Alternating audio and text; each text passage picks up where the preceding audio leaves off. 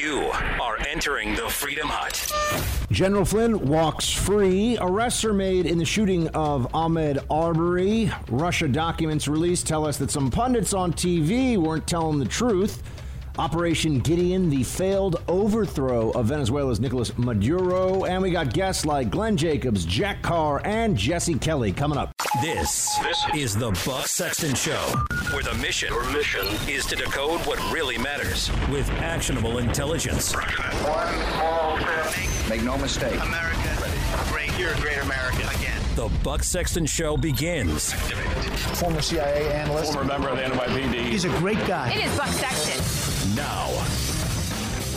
Uh, he was an innocent man. He is a uh, great gentleman.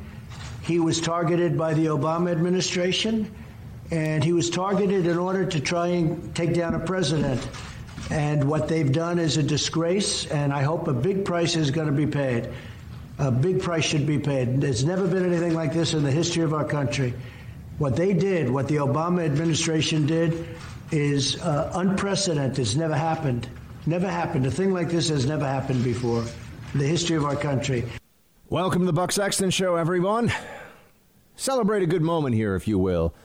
After years of being dragged through the mud, bankrupted, ruined, threatening him, threatening his family, uh, the thuggery on display from some of these FBI and DOJ folks was completely jaw dropping. But after years of that, General Flynn is now walking a free man. Now, this is something we've been waiting for, and we've talked about this countless times on the show. And it, it really is the end of at least one chapter here, which is the left's stop at nothing, scorched earth war using the weaponization of the intelligence community, a completely and disgracefully complicit lib media, and every dirty trick and tool the DNC could either push, pay for, or otherwise bring into being. With all of that going on, they try to take down General Flynn. It looks like they, in the end, were unsuccessful. Now, I would note it's not really victory, not yet, or it's not really justice. Now, this is a huge step toward justice. But before we could really say that all has been set right in this situation, what we would need to see is a number of FBI, uh, former FBI now, mostly, I think, all of them, FBI agents and perhaps some DOJ folks in handcuffs facing charges of their own. You might say, what charge would they be guilty of? And to that, I would just say, official misuse of position. It's on the books. There are all kinds of ways that when you work in the federal government, if they want to go after you, if you do something really bad, they can. Now, would it stick? Would they go to prison? I don't know. But we know what they did was disgusting.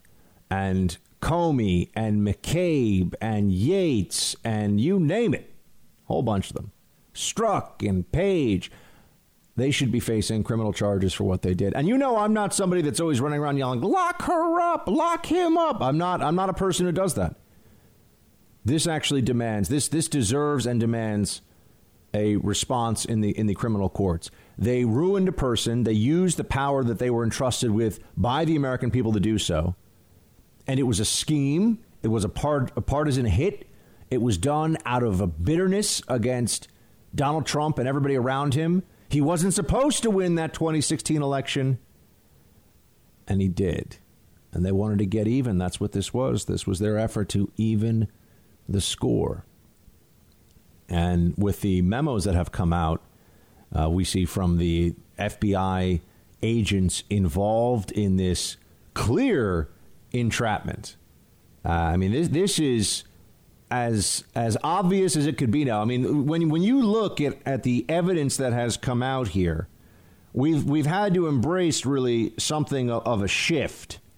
You know, a journo's position on General Flynn's prosecution has long been a test of intelligence and ethics, and countless libs have been failing that for years. But now their position on General Flynn is really a test of sanity because believing that Flynn's prosecution was legit, given facts we now know, is straight up insane. Insane in the membrane. This is not something that anybody could still uh, justify. And as you see the legions of experts and Democrat politicians appearing on MSNBC and CNN crying over the Flynn decision, oh, the Justice Department has lost its way. Just remember that they were entirely wrong about Russia collusion and the Ukraine phone call impeachment farce. So it's been a tough first Trump term for them. Let's see how they do, God willing, during Trump term two, which we're still hoping will happen. And I've got to say, between the Waco series on Netflix, which I finished last night, and this dismissal by the Department of Justice of the case against former National Security Advisor, Trump confidant and associate, three star general, former DIA director, General Michael Flynn, between the Waco series and the dismissal of the Flynn case, it's not, not a good week when it comes to public perception of the trustworthiness and judgment of federal law enforcement. Not, not good stuff. Um, but until the FBI conspirators against Flynn are in prison, we have not seen justice here. And that means McCabe and that means Comey. Uh, they're very fond of using the, we- the tool of investigation as a weapon against people they don't like. Well, that tool can be used and should be used against them. They should be subject to full investigation, and you know what? They should be held accountable for this. If this was not official misuse of position, I want to know what is. If this is not a form of corruption of office, think of the charges that these individuals have brought against people in the past. They set someone up to lie. He didn't Flynn. He didn't even lie. They, they the FBI was lying about what they were doing there. They completely abused their discretion with the law uh, under the the usage of the Logan Act as a pretext for this. I mean, the whole thing was absolutely absurd. They should not be allowed to get away with it. And this should really frighten people that McCabe was acting FBI director and that Comey was FBI director before him. Remember, Comey's not really a lawman, he's a lawyer. He's a sanctimonious, self righteous lawyer. This is not a guy who was, you know, wrestling crack dealers and you know saving uh, saving little girls from being kidnapped across state lines and stuff. It's, it's not the FBI G man you th- you think of at all. Comey's a lawyer and really a politician, and that he was able to I know for multiple administrations of both parties just keep worming his way up the ranks speaks very poorly to what is rewarded within the federal bureaucracy. But it's not surprising to me at all. People ask me why I left the federal bureaucracy. I usually tell them, How many hours do you have? How much time do you got? There's a lot of corruption and rot, and there's a disincentive uh, for excellence, for free thinking, for ambition. Uh, but ambition within the scope of the mission, not just, you know, I'm trying to advance myself up the ranks. I mean holding oneself to a, a higher standard when it comes to achievement, not when it comes to CYA and kissing up to the right people in positions of authority within the bureaucracy. That's where Comey really excelled, playing the system. And now it's time we hold him accountable. You know, Andy McCabe, who lied under oath and is not being charged, which I think is a huge mistake from the DOJ's perspective, but here's what you have to remember with that. If he was charged, he would be charged in Washington, D.C. Do you think you'd be able to find a jury of Andy McCabe's peers at this point in D.C., which is 97% anti Trump, basically. You think you'd find a jury that would send Andy McCabe to prison for lying? Nope. He's a hero of the resistance. So, DOJ not pressing charges against him, I think, as as much as that is just a gut punch, I can see that there's some prudence in it. It feels wrong, and I'm not saying it's right, but there may be prudence. Andy McCabe and others, of course, are still going to um, they're still going to be running around spreading their lies and, and their intellectual filth. Anything in order to justify the decisions they've already made. Attorney General Barr, who, as you know, I I don't you know elevate any members of the administration or or politicians into being in hero status or anything like that. These are all just people. They make mistakes. They're, we always got to remember that. Uh, we, we applaud them for their good actions and we hope for their good character, but they also, they'll always disappoint you at some point. That all said, A.G. Barr has been the single best pick in the cabinet for this administration for the first four years of Trump, in my estimation. The single strongest member of Trump's cabinet, most the most important one, and I think he has effectively saved the Trump presidency. I, I really think that that's a, that's a fair thing to say, and I know that's a big statement, but I think he saved it uh, because if you would have, I mean, just look at what. And I, he's a nice man, and he is a well-intentioned guy, and I know he likes this radio show. But you know, Attorney General Sessions was just not up for the street fight that he was thrown into. He just wasn't up for it, which was a problem.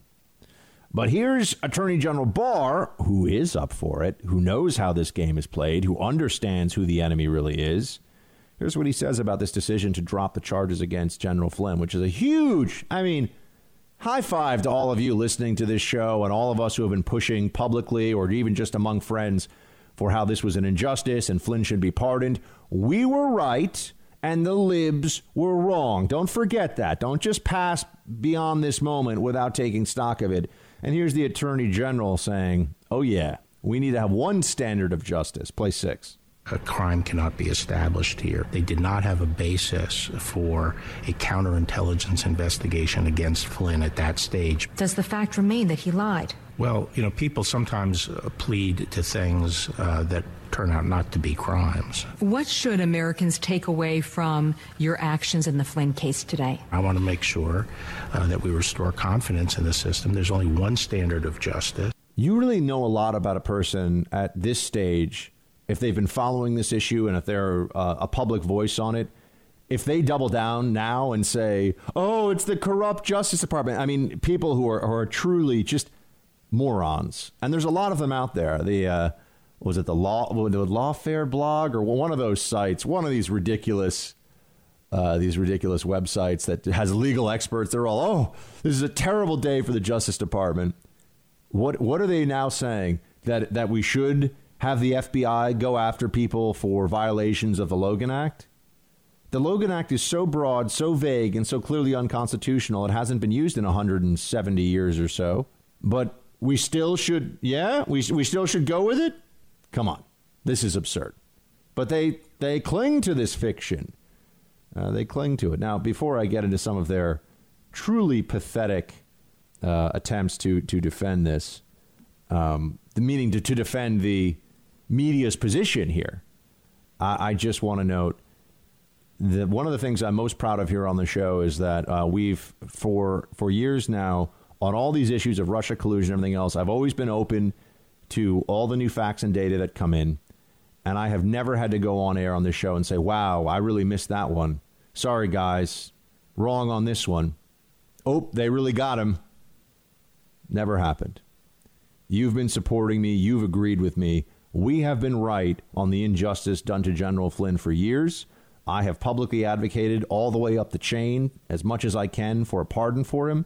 Now it looks like that is no longer necessary, thank heavens. But it's a tough, uh, a tough situation out there in the country, and I know we've been through a lot of gloom and doom. Take a moment, my friends. Justice. It's, it's a wonderful, it's a delicious thing when it happens. And we're close to it now with Flynn. We're not quite there yet, but this was a big win and we were on the right side of it. And people that look down their noses at you, people in the media, or maybe even in your day to day life, who think you're crazy because you weren't calling a decorated veteran combat hero who wanted to serve his country in the Trump administration, like General Flynn, because you wouldn't call him a traitor, you, you were simple. You were a rube. You didn't know anything. You didn't know any better. Yeah? You were right. I was right. They were wrong. Who are the rubes now, libs? You're in the Freedom Hut. This is the Buck Sexton Show podcast. It's a pretty dark place on social media. The very first comment after the story broke that I saw on Twitter was Putin, if you're listening, high five your asset. And there are Russian flags and Russian mm-hmm. memes popping up. And now we see Bill Barr really just doing Donald Trump's dirty work. Now he has in his back pocket a little AG who saw to it to let Flynn go. It is, uh, I think, breathtaking dishonesty from the Justice Department. This is the collapse of the Justice Department. You know, Katyal, you caught my breath with the collapse of the Justice Department. This is a case where the fix was in. The fix is in. Not good for the rule of law. It's not good for morale and it's not a fair outcome. This is an absolute injustice. I don't worry anyone who, who cares about the rule of law. Mike Flynn's lawyers have been engaged in a smear campaign. This is a political and incredibly destructive thing to the rule of law. It's all heading towards the president wiping the Mueller investigation uh, out of the history books, at least as far as criminal conviction. Oh my! Just, just bathe in the media lib tears for a moment. Oh, oh, it's destroying the DOJ. By the way, uh, that's a credit to Newsbusters who pulled together that montage. A great montage that they they, they did. Um, Newsbusters does some really good stuff. But I, I gotta say, I gotta say, what are they even? How are they even making this argument? They never should. It's not. It's not possible to tell a material lie about a non-material investigation because the investigation had no predicate. What do these idiots not understand? If someone in the FBI walks up to me and says, "Hey, have you ever cheated on your wife?"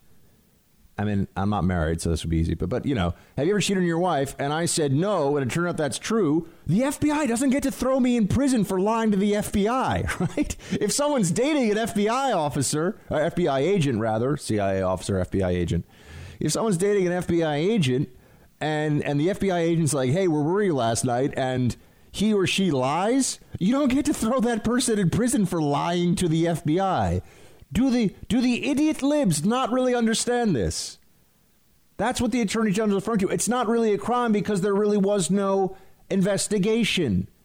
There was no basis for this. They were and it was clear from the conversation that this was a setup and that's not justice. It was pretextual. Any normal judge would throw this out. Let me tell you, I'm a little a little concerned about whether Sullivan will delay this. Judge Sullivan, he's crazy. He he sometimes gets it right, but he also talked about treason and charges that that Flynn wasn't even facing about a year ago. I mean, so he's had uh, Judge Emmett Sullivan has had some outbursts in this case where he's just he's out of it. He's nuts, but occasionally he gets stuff right. Uh, he may slow this down a little bit. Say, oh, I don't know if this can really. Why is the DOJ backing off this? Think about and, and the person who backed off the case, or rather made the final determination. They're all saying, oh, it's a Trump, it's a Trump fix. Uh, the guy's been working at the DOJ for 10 years. He's a career professional, and it was his call. And he went to the attorney general. He said, we, we can't continue with this. Who really believes that it would be just what, what do they want? They want Flynn to, to get his zero jail time sentence anyway. That's what he was going likely going to get out of this. What do they really think was the victory here? Oh, this was all about creating some some uh, basis for the figment of liberals' imagination that is Russia collusion, and that there was all this all all these Russian machinations behind the scenes. This was a mass hysteria. Now, this is all frightening, folks, because the mass hysteria about Russia collusion was really a warning about now the mass hysteria about endless lockdown with COVID 19 that we're seeing. But I'll return to that later. Thanks for listening to the Buck Sexton Show podcast. Remember to subscribe on Apple Podcast, the iHeartRadio app, or wherever you get your podcasts. The president debases himself and reduces himself every day by um, you know, saying disgusting things about people, and in this case, saying disgusting things about people who dedicated their lives to protecting this country and their fellow citizens. That's all um, horrendous, and we're unfortunately used to that by now. But I would point out that um, General Flynn was not targeted. He was properly investigated in a well predicated case, a case that's been a case whose validity has been proven not just by those of us who are involved, but later by the Mueller investigation and after that by the Inspector General's investigation.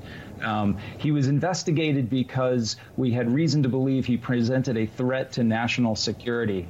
I still think that those things are worthy of investigation. Apparently, the president does not. What a scum.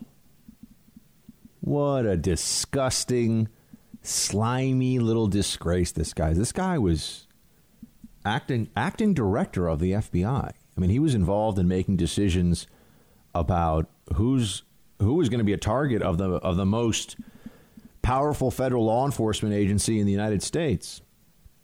One that will investigate cases that involve any U.S. persons or interests all over the world. I mean, this this the FBI is a big deal, and the fact that this guy was running it for for months, and before him James Comey was running it, they thought they thought that General Flynn was a, a threat to national security. No, they manufactured a belief that General Flynn was a threat to national security. And, you know, at some point, someone should just look this little sleazy, dishonest scum, McCabe, in the eyes and say, How blanking dare you?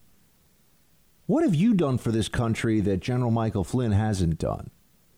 What do you think? You think because you know you you spent a career, you know, mostly locking up guys for, you know, Medicare fraud and uh, uh, r- running uh, illegal drugs. You know, you, you think you, you're a hero, but General Flynn is not.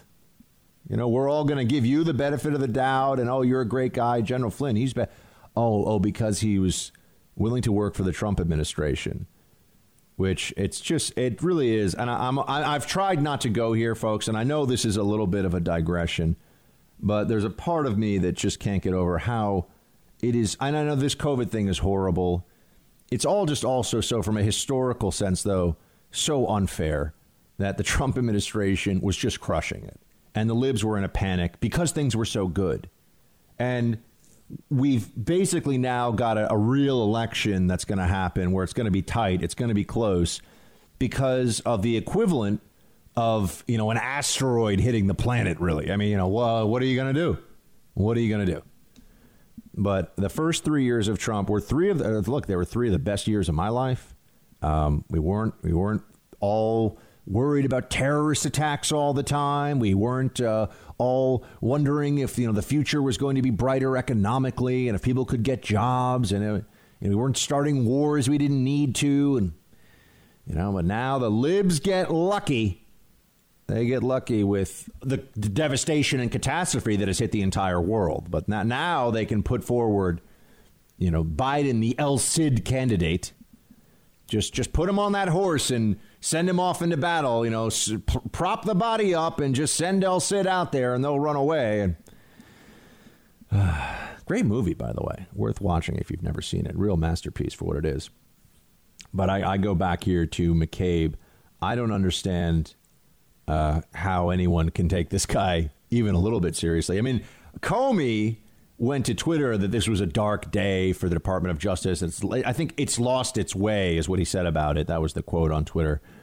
Uh, James Comey, who remember these people that are that are still treated as having all this credibility uh, credibility in the media, their own institution has found them to be dishonest, to have broken rules, to have to have set a horrible example for the rank and file of the FBI. And they uh, they're not they're not apologetic at all, not a little bit. McCabe, the same guy, the same smarmy little jerk. That's all. This was a legitimate investigation, and, uh, and these people were they were locking people up for years and years and years. Do you think Comey and McCabe have good judgment about who should go to prison? Now you would say, Buck, the prosecutors. Yeah, but the FBI is working hand in glove with the prosecutors, and the FBI decides when. You know, you know what the most momentous decision is in the whole apparatus of federal law enforcement? Who to investigate and who not to. That's the first step. And to investigate is often to destroy, right? If they want to go after you, just the investigative process. Ask anybody who you know works at a financial firm or works at a big company. All it takes is those dudes and dudettes in windbreakers that say FBI to come into your office. Doesn't matter if, if uh, you know two weeks later it was whoopsie we made a mistake. All it takes is FBI to come in your office, photos on uh, on TV and, and in the newspaper, and your company may be done, and your reputation may never recover. So the decision to investigate is the first real assault. And then the decision to prosecute is the decision to destroy. As I've told you, once you're prosecuted, as they've done to Flynn, you're bankrupted, you're ruined. Where does Flynn go to get his reputation back? I, I really mean this too. General Flynn deserves to be back in the Trump administration. This is not a joke. This is not a troll. They robbed him of this, and they might they will say, "Oh, but you know he he he lied to Mike Pence." No, now we find out he really the FBI didn't think he lied. He really just didn't even remember because this was such an insignificant conversation with Kislyak among all the different things that are going on for an incoming national security advisor. He's basically saying, hey, man, just chill. We're coming in. We'll handle things a little bit differently over the course of a conversation. That's it. Nothing illegal about that. It was the right thing to tell him. What was wrong was Obama being Mr. Tough Guy as he's leaving office, not going to be in power anymore, and just kicking sand in the eyes of the Russians. Why? Not because he cares about Russia. As you remember, you know, I will transmit this to Vladimir, right? I'll, I'll have more uh, more space to maneuver after the next election, after, the, you know, the people can't actually judge me for the stuff I do. And then Obama gets all tough when he's not going to be president anymore, makes life harder for the incoming administration. And we know that he got all fired up about Russia because Hillary lost because of Russian interference. No, Hillary lost because she's horrible. All right? We all know it. Oh, but no, McCabe still still sticks to the script here. Still saying the usual bull crap. Man, I you know, team, should I do a version should I do a podcast where I can actually use salty language? I've really been thinking about this. Not for the kids, all right? We'd have an 18 plus warning on. I feel like it'd be fun to do a like a uh, you know, a, a, scotch and beer version. I can't drink beer, but a scotch and beer version of this podcast for just the adults where I could just do the, you know, we bring producer Mark in too. You want to hear salty language. The man is not shy. But uh, anyway, this McCabe thing, I mean, this just really, this whole thing rubs me the wrong way. You know, because I also remember I had a few run ins in my day, relatively minor ones, but I had a few run ins with the, with the um, uh, internal security apparatus of the CIA. And uh, they were they were Andy McCabe's and they were Jim Comey's, except much lower level. Um, but they were bad people. Uh, they were bad people who were bitter and weren't really contributing to the mission, and all they do is harass people and just you know rifle through your finances and sift through your underwear drawer and see what they find. They're gross. Not all of them, pretty much all of them, but most of them. So I understand this mentality. Oh, I'm just doing my job. Really? You pick when to do your job and when not to. So don't ever say you're not just doing your job, or you're just doing your job. Um, but here's uh, McCabe for you. Still, still sticking with it. Play clip 10 conservative media has been obsessed with finding some indication of a setup since this all started, you know, several years ago. The, the, simple fact is it absolutely did not happen. And I think that those notes, if in fact they are Bill Priestap's, are, indi- are indicative of that. The team got together and discussed the strategy. How do we approach this interview? What sorts of things should we be thinking about? I think those notes reflect one person's internal deliberations across the range of options that might that might take place. Uh, we strategize about interviews every day. When we sit down with a terrorist, we think about will they admit to the crimes that we think they have committed, or will they lie about their known associations? If they lie, will that give us something else, additional leverage that we can apply in our investigation? That's exactly what happened with General. Eh, what were they investigating? I mean, that, that's a real journalist would push that. I'm sorry, what were you investigating? The, the Logan Act? You you really think that that's okay? I mean, that's where you have to drill in and look this beady-eyed little scum McCabe right in the face and say, "I'm sorry. What what do you think you're doing, tough guy? You're going after a decorated veteran who's the incoming national security advisor with the Logan Act." They had already been told they were going to close the uh, counterintelligence investigation on him they knew there was nothing. And people bring up the FARA registration. I mean, my friends, if you know enough about federal law, there are there's a whole book written by Harvey uh, Silverglate, and it's called like two felonies a day or five felonies a day or whatever it is, and it's just about all the laws you're breaking all the time without even realizing it. But we we assume, and we shouldn't have to, but we assume that law enforcement's going to prioritize, and that you know you have to actually do something bad that hurts someone or something for there to be consequences against you. It can't just be like, yeah, there's this obscure law that no one's ever really heard of and knows about, and you couldn't even define what it is, but we're going to get you with that one. That's how McCabe plays the game, straight out of Lavrenti Beria of the Soviet Union. Would be very proud of the mentality that Comey and McCabe have. These people are disgusting. I would not shake James Comey's hand. I would not show James Comey respect in person. I do not think he is deserving of it. I think he's a bad human being who needs to do a lot of penance. Same thing with McCabe. This isn't just some partisan spat. These are people who are undermining the very foundation of our country's judicial system, of our law enforcement system. They are breaking faith with the American people, with institutions that can do any of us real harm. The greatest threat to tyranny that we face is from our own institutions turning against us and abandoning the Constitution for partisan reasons, thinking that they're making the country a better place in the process. You know, everyone always thinks there's a good reason for whatever they're doing. Doesn't make doesn't mean that they're right, as we know. Every evildoer will have some explanation for why they're doing what they do. Uh, the fact that Comey and McCabe are likely to escape prison uh, just goes to show you that we still don't have any real accountability in our system. But thank heavens, General Flynn is not going to be uh, not going to have this on his record. Um, and if there, I've never seen before what happens at this point because he hasn't been sentenced. So I'm assuming that they'll they'll wipe this away. They're dropping the case against him. Um, but Trump should maybe Trump should just write a pardon for him anyway, just just to be just to be on the safe side.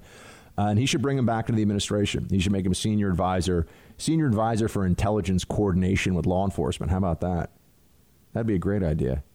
And have some of these deep state morons who thought they knew better than the American people and wanted to play games, they'd have to go in and brief Flynn when he wants a briefing, answer his questions, write some memos for him, go get him some coffee. You're in the Freedom Hut. This is the Buck Sexton Show podcast. That iconic music screams summer, and we all scream for ice cream. But during a pandemic, social distance the rule, getting close to the ice cream man could mean getting something else. Fact of life. Yet here's Mr. Freeze, not his name, in his truck of treats, unmasked, ungloved, taking cash for cones in the Northwest Burbs. That's when CBS 2 assignment editor Greg Kelly, father of two, dad on a bike, said, wait a minute. You think it's a good idea to be doing this with the stay at home order? With COVID 19? Eventually, our Greg got a bit closer, tried to get an answer from Mr. Freeze. Again, not his name. Why aren't you wearing a mask, Why sir? are, why are you trying to take Why are you uh, selling ice cream, out ice of the cream to of children without wearing a mask? Why are you trying to... Are you sick? Am I sick? No, and I want to say I'm that. not sick either. So why are they quarantining healthy people? What's your name, okay, sir? This is not a law. I hate this. I really do. I mean, this CBS 2 affiliate, whatever. First of all, you know, you're harassing a small businessman here. The guy's trying to sell ice cream. He's trying to make some money, trying to make a living, and he's not wearing a mask. The chance of him, l- l- let's just understand this. It is overwhelmingly likely that he does not, in fact, have COVID 19. I know we can't say he definitely doesn't, but it is very likely that he does not, in fact, have COVID 19. Okay? So that means that he is at zero risk of doing anything to anybody else. Even if, in fact, he has COVID 19 and he has a brief interaction with somebody, you would think the chances of them getting COVID 19, especially if it's children, which is what the whole thing is oh, he might be infecting children. Children, it's difficult for them to get this, and if they get it, it is uh, uh, effectively changes uh, nothing about, about their.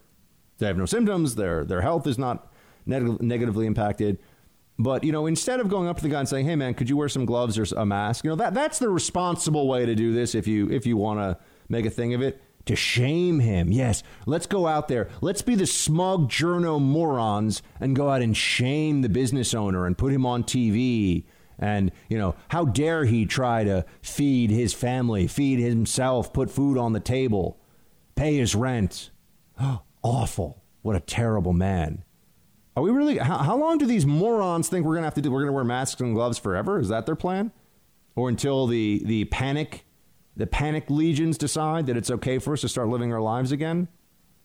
You know, I'm, I'm sorry, but other people's unbelievable fear. I mean, we've seen this with uh, with climate change too. You know, oh, the world's going to end, so do everything I say about everything.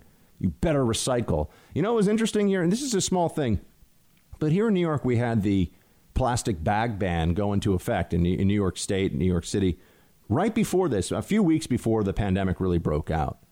And you know what's happened now? I'm getting plastic bags all the time. Do you know why? Because when there's real problems, people realize that's moronic.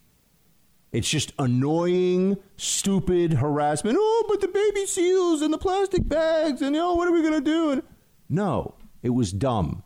It was a dumb rule. It's not even better for the environment when you look at the impact on trees and the fuel ratio for taking the heavier paper bags, and also the disease risk of you know people not being able to, or people bringing rather these reusable bags, which are much more likely to have a whole bunch of yeah, that's right, bacteria, viruses, and disease on them. But it was stupid. And I told you it was stupid. And when, when this stuff hit the fan, guess what? Everybody else realized it was, in fact, dumb. It was not something we should have been doing. Oh, gee. Now we all figure it out. There's a need to wear some protection in some places at some times. We all understand that. And if you really don't want the ice cream from the ice cream man, and you say that, I mean, I will say this should he probably be wearing gloves irrespective of COVID 19? I think the answer is yes. I think food service handling. So, so that I'm a little more like, you know, okay. But, you know, to say, oh, you have to be wearing a mask.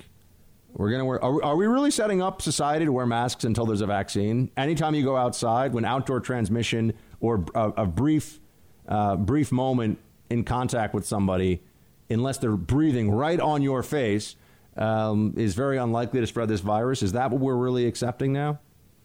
I've got to tell you, I really. Uh, the, the, virtue signaling from people on this. Look, it's a complicated, difficult thing, and we're losing. We're still losing a lot of, really losing a lot of seniors. That's who is, we're losing as a result of this, which is tragic. Um, and this is a tough time for the country. But this has now become so thoroughly politicized, and it's just it's just wrong on every level. This is not about left and right. It shouldn't be about pro Trump, anti Trump, but that's what the left has turned it into. You know, if you disagree with wearing a mask forever, you're probably one of those gun toting, Second Amendment liking, Constitution reading folks. Well, at least they released uh, Shelley Luther in Texas. That was a victory for sanity. But there's still a lot of crazy people out there, and shaming small business owners for trying to open it's not cool. Thanks for listening to the Buck Sexton Show podcast. Remember to subscribe on Apple Podcast, the iHeartRadio app, or wherever you get your podcasts.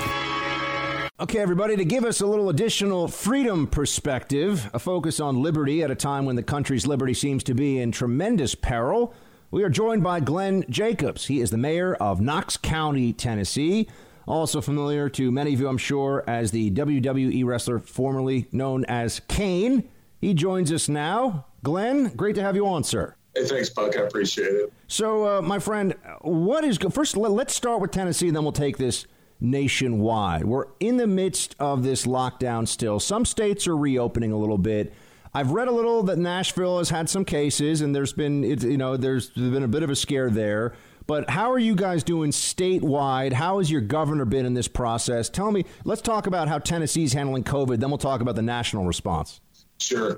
Uh, Tennessee did not go nearly as far as many other states did with executive orders. Uh, there was a safer at home order issued, uh, but it wasn't like California and, and, some other places where we see really uh, draconian enforcement. Um, you know, some restaurants and bars were closed, um, and now they're back at limited capacity, and some other businesses were closed. Uh, but overall, we didn't go nearly as far as other states. We're starting to move in uh, the other direction now. We're starting to open things back up, and uh, we're we probably don't get as much press as say Georgia did when, when they did it, but we're still you know, we're right there with them uh, as far as what we're doing. And uh, compared to everybody else, I guess it's actually pretty aggressive uh, opening businesses up and I mean just allowing people to get back out. We're speaking to uh, Glenn Jacobs. He's the mayor of Knox County. Uh, mayor Jacobs, well, the country, it seems to me, had this panic reaction, and it was based in And look, I, there were a couple weeks there where I was like, well, I, I, guess, I mean, if we're really facing what they're saying we're facing and the way that they're telling us it's going to happen, we don't seem to have a lot of choice. But we've gone from 15 days to stop the spread to now 50 some odd days to stop the spread, although there is some, as you said, some reopening in some places. Uh, have you been surprised by the, the speed and the ease with which so many people seem to have uh, re- relieved or allowed the state to relieve them of their liberties in this situation? I really have, uh, and it's really um, it's disturbing because, as you said, it went from uh, um, an idea of flattening the curve so that the healthcare system wouldn't be overloaded, which is something I think that we can all look at and say, okay, that that's reasonable. Although, uh, again, I'm. You know, I, I, don't think that the government should be mandating people stay inside or mandating a lot of things that went on. But you can understand for a short period of time, as you said, 15 days to flatten the curve. Okay. Well, then it went to, well, actually, now we, we can't we can't go back out and we can't open businesses until there's a vaccine. It's like, well, wait a second. You guys said one thing, now you're saying something else, and you've gone. You know, if you actually read what like Neil Ferguson from the Imperial College of London said with their report, which was the one that caused everyone to completely freak out, which was 2.2 million deaths in America, they said that if you're going to do lockdown route, that heck, that can be up to 18 months. And I was going, wait a second. We, you we there will we'll be in a stone age if we go on an 18 month lockdown. This is not possible. Um, and even Ferguson, his report acknowledged that. Um, and the thing is, too, we have these models, and the models keep on changing. And of course, the models are only as good as the data, and they don't predict the future. I don't think that they ever really should have been used for public policy purposes. They should have been used for epidemiological purposes and look at the spread. Uh, and certainly policymakers maybe should have taken them into account, but that became the driving force behind all these policy decisions. And then the problem with that, Buck, is as a as an elected official, I have to look at this big picture, you know, this big puzzle of the community's overall well-being and health. And certainly this plays into that. But you also have to think about the economic health of the community. And, you know, for the folks out there that think, well, you're putting profits over people. No, if you don't have a healthy economy, you're not going to have healthy people. And what we've done now is we've concentrated so much on the public health aspect that we forgot about everything else. And then we don't even know if, if this lockdown strategy is going to work. When you look at, at these statistics from various countries and compare those, that we don't know that it actually works, and then we don't know what the arc of the disease looks like because of things like herd immunity. And if you if, if you have a lockdown and people go back out, well, then are you going to have a second wave? There's a lot of unanswered questions, and we just said, okay, it's fine. Just government, do whatever you need to do, protect us, and we will trust you. And that's a very dangerous road to be on, and history shows us that. We're speaking to Glenn Jacobs. He's the mayor of Knox County, Tennessee. Uh, mayor Jacobs, the debt is also something that I mean, at least when I came into conservative media about a decade a decade ago, there was a lot of concern about the debt. Well, it's gotten a lot worse since then, and what we see going on now is truly uh, unprecedented. You're going to end up with I mean, no one really knows right now, but trillions of dollars of additional spending. And also, I think, and this is the part of this that people haven't factored in, trillions of dollars less in tax receipts and, and revenue across the board, too, right? So we're, we're going to be spending a whole lot more money as a government. And the government at the end of the year is going to be taking in a whole lot less money. So it's going to be a gulf that's wider than people even recognize. How do you see that pressure playing out in the economy? And how worried are you about? The prospect of just the United States being at in the neighborhood of $30 trillion in debt by the end of this year, which some are saying is possible. I'm very worried about that. In fact, I'm much more worried about that than I am the direct impact of COVID 19. Uh, COVID 19 is a serious public health issue. Um, and it's something certainly that, that needed to be addressed. Uh, but what's happened now with the way that we've reacted is we've caused an economic collapse. Uh, that's going to end up bringing in a monetary and fiscal crisis, which is going to cause political upheaval at some point. As you said, uh, we're going to come out of this with $30 trillion in debt. Uh, in 2008, when we had the, the Great Recession, the country had about $10 trillion in debt. And you look at what was done then, this was a huge event, it pales in comparison to what's going on right now as far as the amount of money the federal government's spending. We should all keep in mind the federal government doesn't have any money. The Federal Reserve can print money, and that's what's happening right now. And that's going to have a deleterious effect on the dollar, the purchasing power of the dollar, and the strength of the dollar. Uh, currently, we're in Bretton Woods 2 is the world monetary system. I think we can all assume at this point Bretton Woods 2 is dead and something else is going to replace that. None of us knows what that is. Um, but that's what I see is I see in the end the, the, the monetary situation, the fiscal situation. Um, currently, the federal government pays about $400 billion a year in debt service on 23 24 trillion dollars in debt. That's going to go up even higher. Uh, they're trying to offset a deflationary spiral by throwing all this money into the economy. Uh, it's going to take a while for that to happen because people just aren't going to spend money. The, the money circulation, the velocity of money is very low. So inflation is going to be very low. And economists and the Fed, they're just going to keep on saying, throw more money, throw more money, throw more money. So you actually have an inflationary bomb in the economy. Uh, and when things start picking back up and that inflation starts picking back up because of the huge amount of debt service that the federal government has to pay, they're not going to be able to raise interest rates like they have in the past. So, uh, long term, over the next I don't know how many years, however long it takes, um, the U.S. unfortunately is going to be in a, a very precarious situation. Speaking to Glenn Jacobs, mayor of Knox County, Tennessee. And, Mayor, uh, to that end, I, I want to know what the picture is for small businesses. I mean, your county has uh, hundreds of thousands of residents, so obviously a lot of businesses that are shut down right now must be struggling mightily. I, I know the Paycheck Protection Program we had. Monica Crowley from Treasury on on my show uh, earlier in the week, on one of my shows earlier in the week, talking about what PPP has done. But even she admitted, look, it's a government program. It's not perfect, but it's it's it's helping. But what are you hearing from small business owners, and, and what are your concerns about the ability of both businesses currently shuttered to reopen and people who have lost, as we know, what, 20 some odd million now have officially lost jobs, probably more like 30 million overall. But of the people who've lost jobs in your state, that they'll be able to get those jobs back? That's a huge issue. Uh, small businesses are going to be the ones hurt most by this. Uh, the large businesses, the national chains, they have the revenue and the capital to survive something like this. Small businesses don't. And even now, what we're doing uh, in Knox County and the state of Tennessee, uh, we have the gradual rephase, I'm sorry, excuse me, gradual phased opening plan, which is, of course, better than nothing. But still, now businesses have had, in some cases, no revenue for a month or six weeks. And now they're going to get like maybe half maybe 25% of their normal revenue. Businesses can't survive like that. Uh, and again, especially especially the small businesses, which are going to be harmed the worst. Uh, and those are the backbone our economy. They're the backbone of our local economy. They're the backbone of the national economy.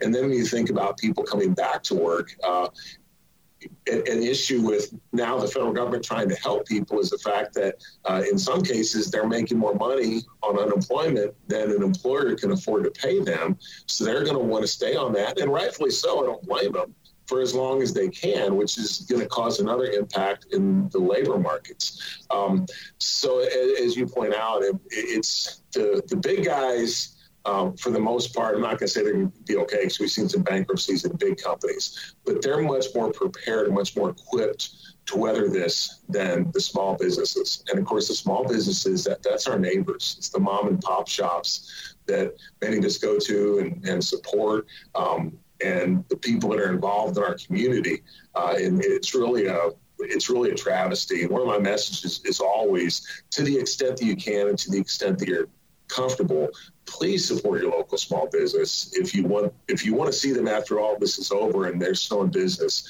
it, it's up to us right now to do the most that we can to help support them. Mayor Glenn Jacobs, thanks so much, sir. I'll be out in Tennessee soon. Hopefully, you guys will all be open. We can get a beer. Look me up, please, Buck. Thank you. You take care.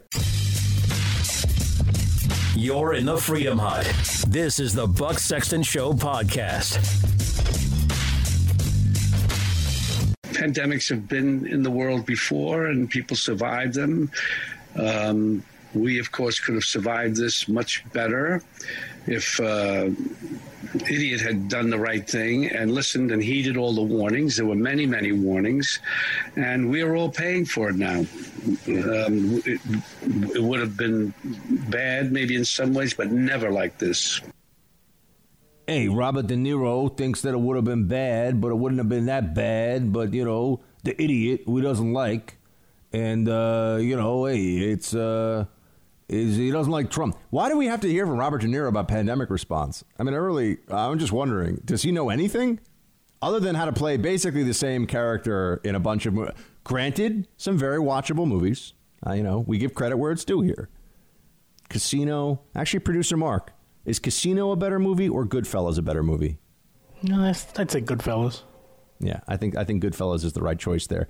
Casino is a little bit soul crushing. You know, it's a, I mean, not that there's not some of that in Goodfellas too, but Casino is like it gets kind of just too depressing toward the end. I found, uh, you know, it's really you kind of you end up watching the movie, you're just like, oh, humanity is doomed. This is bad. Um, but you know, there's some very very watchable movies, very good things. I actually think that uh, Meet the Parents is one of his better one of his better movies. You know, little Jinxie, little Jinxie, little little milking the cat, Jinxie. Yeah, I, I love those movies. That's a great. I really That's do. a great movie. The, to me, the funniest parts of of Meet the Parents were the I, the Jinxie the cat thing, and then also because I feel like we've all been there before, where we're forced to be in some kind of a competitive environment where you don't really want to compete, but like now you're now people are like, well, why aren't you better at this? And then you kind of turn it up a little bit, and now you're the guy who's trying. You know, it's like you're playing flag football with someone else's family, and you're getting thrown in the bushes, and then all of a sudden you try kind of hard, and you know somebody gets a bloody nose from your elbow, and they're like, "What's wrong with you?" I mean, we've all been there before. Um, I, I, think that if you it's co-ed sports too, if you're ever in a co-ed sports environment where everyone's kind of like drinking beer and having fun and playing volleyball, and then you like start missing. Anyway, that's what happens in Meet the Parent. The volleyball scene in the pool is amazing. I mean, that's that's one for the ages. I thought. What's your favorite scene, producer Mark? Oh man, that's hard. I mean, I think I'm going to say from Meet the Fockers when Jinxie ends up in the toilet in the RV because the dog shoved him in the toilet. I haven't even seen Meet the Fockers. Oh, th- those are it's a great continuation. That's why I say it's the Meet Meet the Parents uh, series because yeah. there's a couple of them. I mean, I will. I think Meet the Parents is the best thing that Ben Stiller ever did, other than There's Something About Mary, which is an amazing movie to go back and watch, just because it's really a a time capsule of how much society has changed and what it considers to be acceptable like for entertainment purposes there is so much in there's something about mary you would never be able to get away with now i feel like Ever. you can say that about almost every older television show from like the 90s early 2000s oh friends has a lot of uh, friends makes a lot of lgbtq community kind of jokes and fat jokes and there's a lot of stuff even in friends which you think is the most saccharine corporate friendly sponsor friendly show imaginable. Oh no you there's a lot of stuff. There have actually been articles written by people at vox and other you know beta male establishments about how friends is uh, you know we shouldn't be celebrating it anymore. You know i was watching uh, disney with the snow princess. We were watching the aristocats and as one does so now you guys all know why I've been on a Disney kick too. It's because Snow Princess and I, she likes to watch Disney. Stuff. She likes Disney films. So um, we watched The Lion King recently. Lion King's great. Still yeah. moves really well too. It's still great, even though it's yeah. old. Yeah, it's still oh, it's great. Oh, the old Disney stuff is fantastic. The newer Disney stuff is, is not really as good. But we, you know, we're watching uh, the even the Aristocats, and they had I've never seen this warning before. Disney puts up in the you know like when they tell you that in a movie that there's you know nudity, strong language, whatever. They had a warning about outdated cultural stereotypes. That now you, you can't have outdated cultural stereotypes in movies, or you'll, you'll get in trouble. Uh, so, for example, the Siamese cats in uh, Lady and the Tramp. They've I think they cut that out of some versions of it now. Um, you can't do that. So I'm just saying, you know, they're even Disney, even the old Disney movies, you you can't get away with, and a lot of the old cartoons. You know, a lot of the old cartoons, I think people would have a, a problem with now too. But anyway, all right. So let, us get back in, into the mix here on this. I just I think it's funny. You know, hey, let's hear from Robert De Niro. What do you think about the pandemic, Robert? Oh, you know, I think uh, if the idiot wasn't running things, it, would, you know, that's great. That's uh, that's really really so Very helpful. Oh, and they also wanted to hear from uh, from Al Gore. The fact that they almost made this guy president of the United States is appalling, and they really tried. He came very close. Play 14. And to take your medical advice from a, a right wing talk show host who brings some uh, uh, some questionable medical advice into the Oval Office instead of listening to the Centers for Disease Control. And, and as was said earlier, where is the Centers for Disease Control? Uh, they're the ones that should be having these daily briefings. Where is the FDA? Why, why were they bullied into opening the floodgates and letting all of these crummy tests hmm. out there that we now know most of them don't work? This is a disgrace. The entire handling of this matter has been an utter and complete disgrace.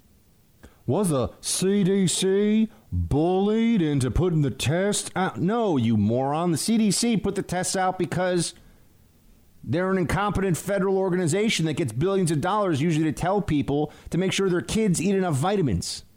The CDC does a lot of worthless stuff. All you do is look, do Google search on CDC guidance and things. There's, you know, children should get uh, you know more more fruits and veggies in their diet every day. I mean, that's what the CDC is often spending its time doing. Certainly not preparing for pandemic disease response.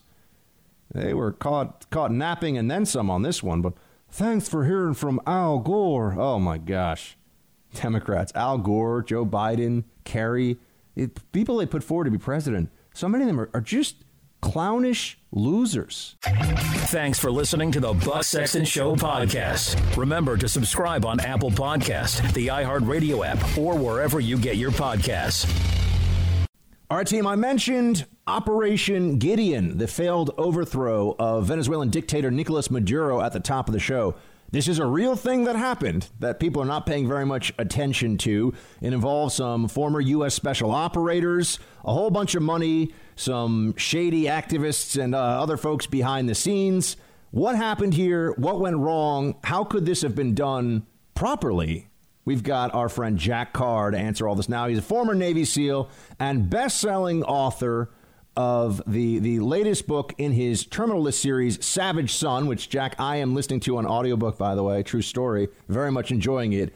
Although the turncoat CIA analyst, you know, I hope there's some good CIA analysts in there too. Like, you know, some of the nerds are nice. Some of the nerds are patriots, damn it. This is true. This is true. Uh, they're they're easy to pick on, kind of like politicians and uh, you know people in. Oh, no. The, no one, pick, no one picks on them more than I do. when you know them, then you really know what's going on. But anyway, congrats on all the success of the book, and I know I, I saw uh, Chris Pratt himself with the with the shout out for the Amazon series. So the word is out there now. You're going to have the Jack Carr series on Amazon, Savage Son, True Believer, all the Terminal List books. So, uh, all right, fantastic on that. Now, now let's drill down. Now that everyone who hasn't already heard knows they need to buy or download your book on audio. Uh, now we can talk about what went down here, man, in Venezuela. You got some former U.S. special operators, guys with real skill sets and real combat experience. They they did what? I mean, give us the overview. Oh my goodness. So diving into this thing, just what a mess from start to finish. And not even start to finish, but before the lead up as far as uh, uh, not specific to this operation, but just their their mindset in doing anything, it seems. So you have this guy, Jordan uh, Goudreau. I don't know if I'm saying that name correctly, originally from Canada. Uh, apparently, he served in the U.S. Army from 2001 to 2016. And when someone gets out with a couple years left, it's always a bit of a red flag. So I don't know what's going on there exactly. But at some point, I think he went to 18 Delta training uh, with Army Special Forces. So for those listening, that's uh, a medic training, very well trained guys. Um, and then got out and did some private contracting in Puerto Rico after Hurricane Maria, which a lot of people I know did as well. They went down there to help. Um, and then after the Parkland shooting in Florida, wanted to get into school security side of the house and put together a plan to embed special operators in schools around the country. That didn't really take off. And then he started this thing called Silver Corp, which looks like a wannabe Blackwater with some pictures on there and some very strange video of him at a Trump rally pretending to be a Secret Service agent, if I'm not mistaken, with the earpiece in and had somebody there taking the video that then went up on site that didn't say he was really protecting Trump, but certainly gave the impression that he was protecting the president in an official capacity. Uh, and then in t- February 2019, he went down to uh, uh, Colombia and worked security at a Live Aid concert to uh, raise money for the opposition and for the Venezuelan opposition party. And apparently, that's where this plan was hatched to put together a band of mercenaries and deserters from the Venezuelan army and do some sort of an invasion of Venezuela and abduct the current president and fly him off to parts unknown. Uh, Wait, so, so just okay, you mentioned the Live Aid concert. So he, this guy's actually he's doing security now. He was an SF guy, so he, and as you said, he was a medic. I mean, he he had the skill set, so he's not some uh, you know, weekend warrior soldier and a fortune guy who's like been to a, you know a SIG training academy thing for two days and now thinks that he understands these things, right? Not that those academies aren't great, they are, but you know what I mean. I mean, he actually served. Um, he goes to do the security for Richard Branson at a Live Aid concert, and basically he's at this concert and they're talking to people, and it's like, let's do our own version of the Bay of Pigs except in Venezuela, not Cuba. We're going to do a snatch and grab with Nicolas Maduro, who does have a $15 million U.S. bounty on his head. So, this, I mean, there's real cash here. And also has been oppressing his people. And as we all know, Venezuela has just devolved into anarchy, chaos, starvation, and, and just a complete mess. But the guy certainly understands security because he understands that his rule is with an iron fist and not with the consent of the people anymore. So then what happens after? So, so they hatch the plan. Then what goes down?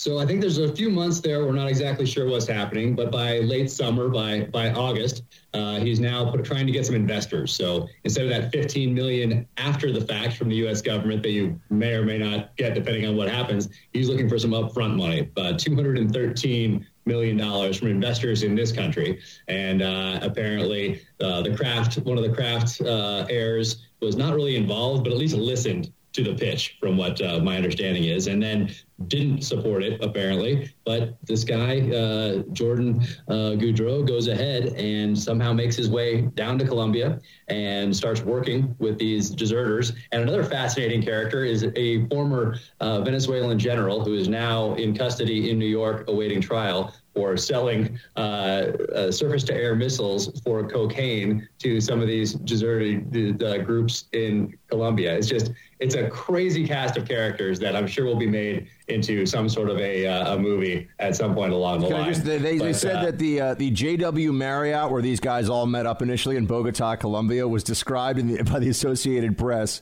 as a center of intrigue among Venezuelan exiles. But for this occasion, where Goudreau met with these guys, uh, conference rooms were reserved for what one participant described as the Star Wars summit of anti-Maduro goofballs. Military deserters include uh, accused of drug trafficking, shady financiers, and former Maduro officials seeking redemption.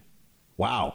Oh, it's so great. You almost can't make it up. It's just, it's so great. I mean, if it didn't end so poorly for everybody, it would almost be comical, like Delta Farce, that movie or something like that. But it did actually remind me of the beginning of Invasion USA, for those who saw that in the mid 80s, uh, where they have an invasion of this country by a band of, uh, anyway, Chuck Norris destroys them all. It's great. But that's what I thought of when I saw the video. There's a lot of video out there. You can go online and check it out. But apparently, there were two landing sites in Venezuela. Uh, one where eight people were killed, and the majority of the rest. So, so this, this is execution now. This is the execution phase of the plan. What they try to do. Sorry, keep going.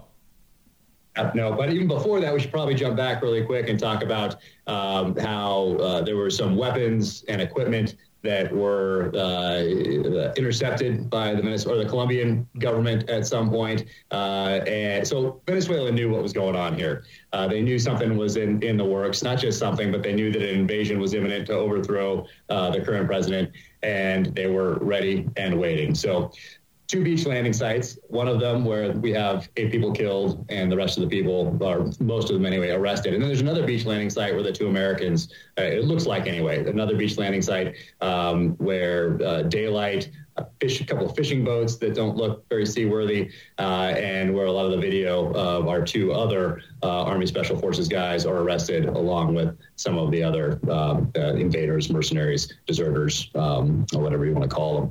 So there's some some video out there that's uh, not very flattering, and it also shows tremendous restraint, I thought, on the side of the the Venezuelan government and police and military forces because they could have just mowed everybody down, uh, like in the Bay of Pigs. So, um, but they in. They just killed eight eight people and are currently searching for I think 92 others right now. So Jordan Goudreau is still, uh, my understanding, is still out there somewhere.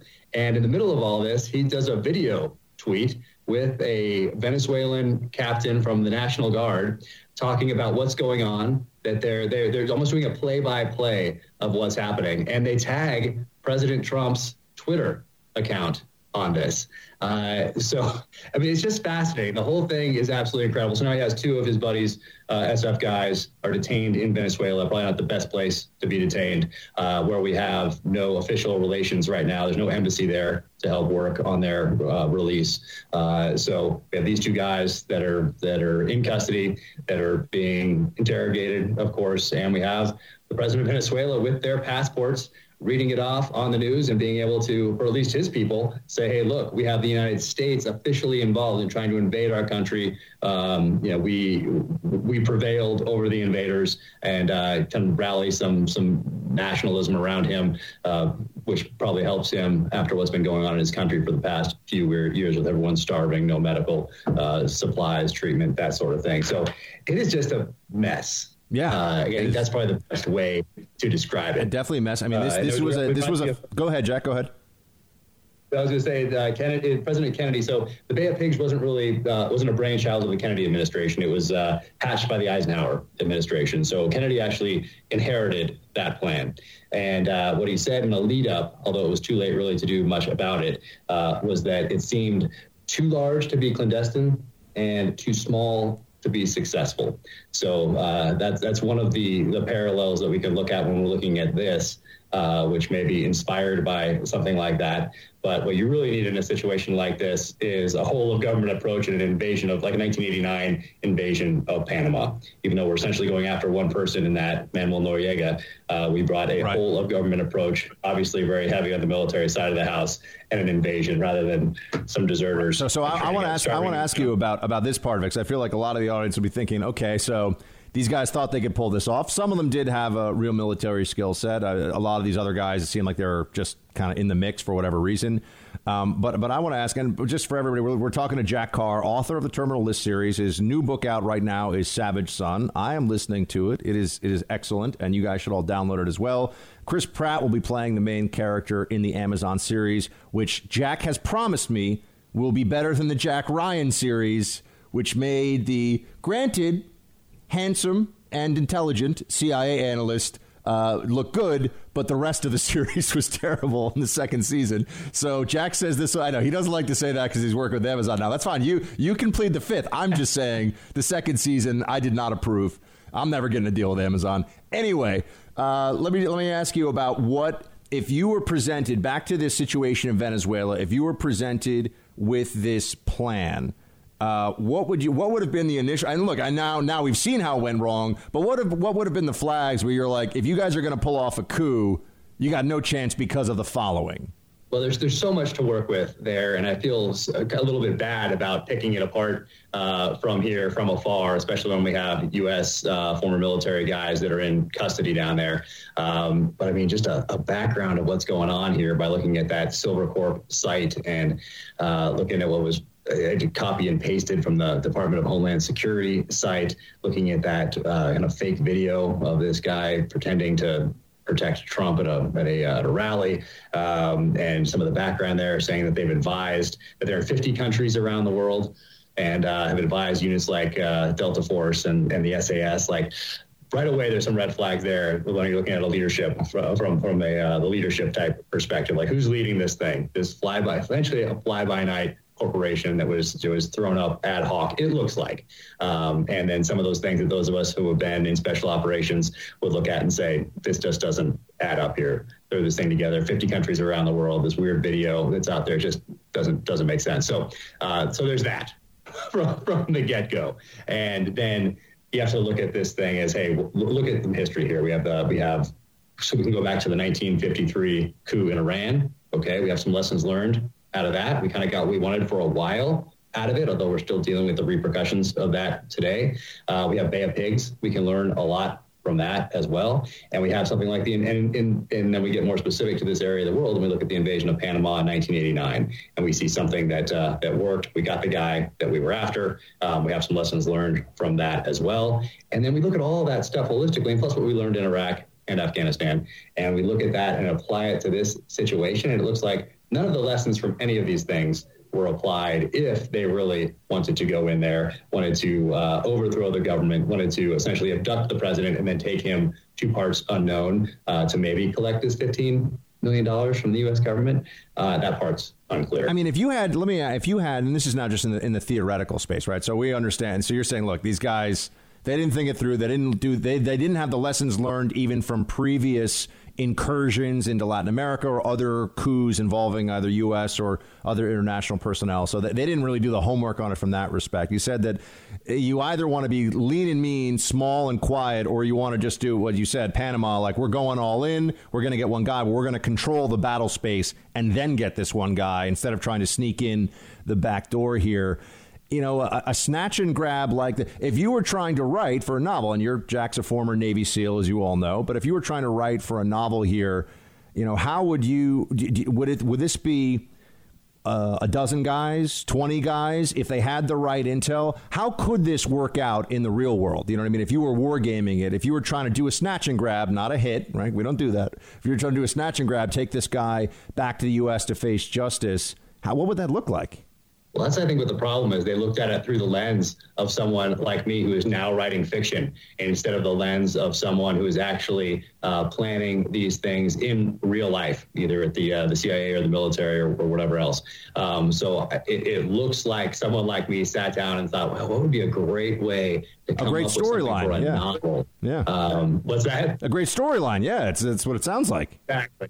Exactly. So, yeah, in real life, you either hit them hard, full U.S. government approach, you dominate that battle space, like you said, grab your guy like we did with Noriega, take him back uh, for trial. Okay, that's one way.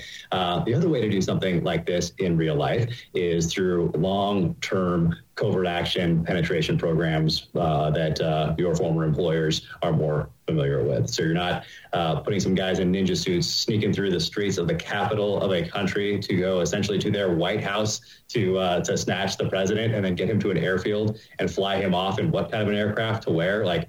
Uh, no, we have we have some lessons learned here. And what you would really do is activate those deep penetration agents, and uh, and you would either either it's assassination type thing, or you have people ready to go to step up and to essentially arrest like an actual coup and arrest the president for doing things that are illegal uh, and put him in prison and probably try him in that country. Right. Work so with, work within the work within the existing battle space in some capacity, either personnel who understand what's really going on. It seems like that was, I mean, it seems like this was in many ways for them an intelligence failure, intelligence victory, unfortunately, for the Maduro government because they saw it coming a mile away.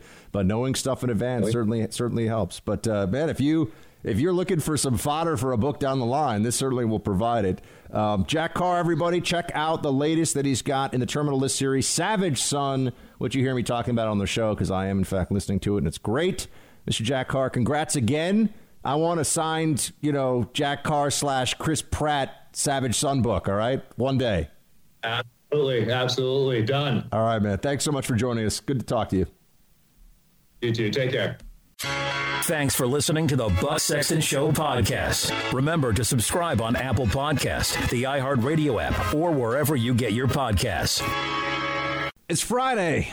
So I wanted to give you guys all the great voices, all the great special on-air treats I could, and with that in mind, we had to go with all six foot ten of him. Jesse Kelly joins us now, the host of I'm Right with Jesse Kelly on Pluto TV's The First, also the syndicated radio host, Mr. Jesse Kelly, and one day perhaps even who knows, president of the United States or something. Jesse Kelly. He's got all, he's got big aspirations for himself. Although today I will tell you he is uh, he is out there and he is going the full Miami Vice right now because I can see him as we're doing this interview. I love it. And he's like Don Johnson in the '80s, except his his shirt is not pink, but he's wearing a T-shirt with a blazer.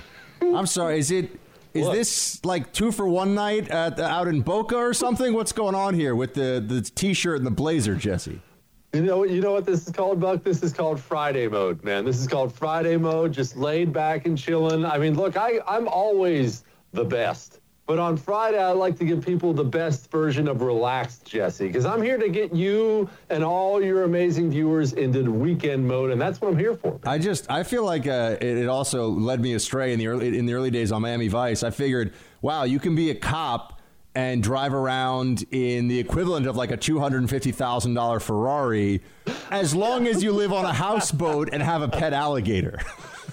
there you go. I, I, I you know what else Miami Vice did? And, and all Miami TV shows and movies do this exact same thing. Miami Beach is a beautiful place, and it has some of the most beautiful women you've ever seen in your life. So all that's true. But almost every time they show Miami shows or they show Miami on a show or a movies, they always make it look as if it's some tropical paradise, some glistening paradise, when so many parts of, of Miami are absolutely rundown holes. It has beautiful parts to it, but I have felt more unsafe in Miami than I ever did in Baghdad. Right. Well, I was going to say, my, Miami Vice was like a tourism ad for a city that actually in the in the 80s there were broad daylight, full on machine gun shootouts between cartel assassins. It was one of the most violent places in the world for a for civilian crime stuff. It was out of control, but it was a Oh, great it's show. worse- It's it's worse. It's worse than that. It was a great show. It's worse than that. People don't realize like the entire Miami skyline was built on cocaine money. Oh, yeah. I'm not making that up. That's not just like something that uh, a, a crazy thing to say. You can watch the documentary. Cocaine Cowboys. Documentary called Cocaine Cowboys. Yep. That's right. And they talk about it. How all of a sudden there was a bank on every corner because they're all laundering money, and virtually everything you see in Miami was built from cocaine. It's just, and when you go there, you realize why. So, Jesse, I, I was going to ask you about some of the news of the day, but I, I also wanted to get your take on the Waco series. Even if you haven't seen it, I just want to get your take on Waco in general. But the Waco series on Netflix uh, is fan- I finished it last night. It's phenomenal. Uh, Taylor Kitsch should have gotten some kind of I don't know if he got any awards, but not that anyone cares about those awards these days. But he gave a remarkable performance as David Koresh. And I was just noting that you know it's a tough week for the FBI given the stuff with Flynn, and now also a lot more people have seen this Waco situation. First off, have you seen the show? And second, just in general, even if you haven't seen it, what what what should people remember about what happened in Waco, Texas, at that standoff with feds? Well, one, I'm two episodes in, but two, I have seen the story. I obviously know the story very well. I know the Ruby Ridge story too, which obviously they cover in Waco, which is as bad or worse than Waco actually was. I mean, not for total loss of life, but it was really, really ugly. And look, all people should take away from it is you can't necessarily trust the criminal justice system, man. You can't necessarily trust the government. I'm not saying you need to rebel against it, but there is this way of thinking in America that you have to either, you know, respect police or you have to be this anti-cop scumbag. Uh, you can actually just be a normal, well-reasoned, thinking human being who realizes that cops, law enforcement in general, most of them are putting their butts on the line for you every single day, while at the same time, they are the enforcement arm for every bad government policy there is. We see it right now when they're locking up salon owners. It's, it's, it's the history of the world says that cops and the military will be used by an overreaching government to enforce bad policies. And Americans, especially people on the right, well, you've heard our people do this, Buck, of, oh, the military would, would never enforce these anti-constitutional gun laws. Oh, cops would never go along with that. I hope you're all paying attention now. You've all seen a two-month example of they will go along with anything they're told to do because it's their mortgage on the line. It's their car payment on the line. The government tells them to go arrest some poor sap for paddleboarding in the ocean. It's mobilize the police boats, baby. They're going to go put them in cuffs. Jesse, actually, that's a, that's a perfect transition as well into this story that's now getting a lot of attention because the president has commented on. Actually, uh, uh, producer Mark, do you have the uh, do you have the president's comments on this one? If you do, just play it, and I'll tell Jesse when we come back from. Yeah, play clip seven. So I saw the tape, and it's very, very disturbing, the tape. I got to see it. It's very disturbing. I looked at a picture of that young man. He was in a tuxedo, and uh, in fact, you put it up. Uh, and I, I will say that that looks like a really good young guy. And it it looks very. It's a very disturbing situation to me, and I just, uh, you know, my heart goes out to the parents and the family and the friends. Uh, but uh, yet we have to take it. You know, law enforcement's going to look at it, and uh, they have a good governor in the state, and he's going to very good governor actually, and he's going to be looking at it very strongly, and he's going to do what's right. But it's a it's a heartbreaking thing. That was very rough, rough stuff. So Jesse, President Trump saying that the uh, the video that he's seen of of Ahmaud uh, Ahmaud Arbery. Um, is heartbreaking stuff. It looks really bad. You know, they've got a good governor, though. They're going to look into this. Law enforcement now has taken action. They're arresting people. There seemed to be a, a, tremendous amount of back and forth on social media. I came a little late to this story. I, I feel like I've just been looking at it in the last 24 hours. But well, we, we had a, a, a Mr. Arbery was jogging. Two guys who were near near their pickup truck. They had shotguns and they tried to get him to stop.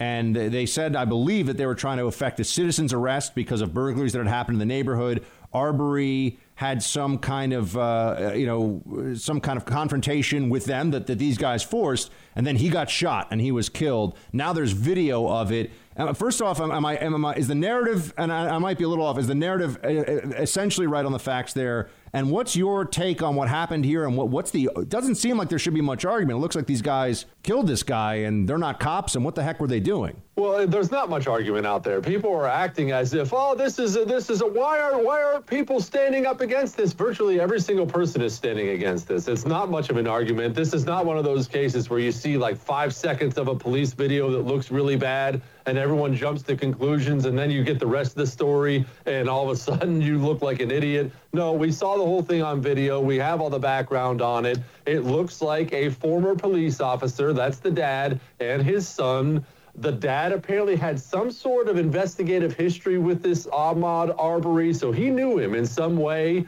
but they tried to stop him with weapons when the guy was apparently out jogging. There was not even an accusation that he was doing anything wrong. We even have a 911 transcript of them calling 911 and the operators asking, Why are you calling 911? And they essentially say, Well, I mean, I don't really know. They don't have an answer. Look, it looks bad. It is bad. The bad part is this happened in February, man. We all saw the video yesterday, and those guys were just arrested last night after all this social media rage we saw, and it shouldn't take that. And people are losing faith in law enforcement. So all that's bad. But allow me to also say this one, this is not an opportunity for people like LeBron James to become some civil rights leader, which he badly wants to be, talking about how black men are out there being hunted. We don't know that. We don't know a motivation. We can talk about the fact that an innocent man was apparently gunned down and feel for his family without instantly making everything as if you're Martin Luther King. You're not. Stop with that. That's one. Two, the people on the right, I see it. This drives me crazy. I've seen it all over the media of this is a modern day lynching. We can't have this lynching of all these people on the right with this stupid language. People, just because the left has called you racist for the last 30 years doesn't mean you are, and it doesn't mean you have to overcompensate every time a black dude gets killed to try to really prove how not racist you are. I have black friends. I said lynching. Doesn't that make me one of the incredible people? You can just judge each case as it is. The dude wasn't a black man. He was a dude who got murdered. That's really bad. It's bad enough. Feel for his family cry for justice, which we're apparently going to get, and it's fine. You're not Martin Luther King. You don't have to check out all the woke boxes just because the left has been lying about what you believe.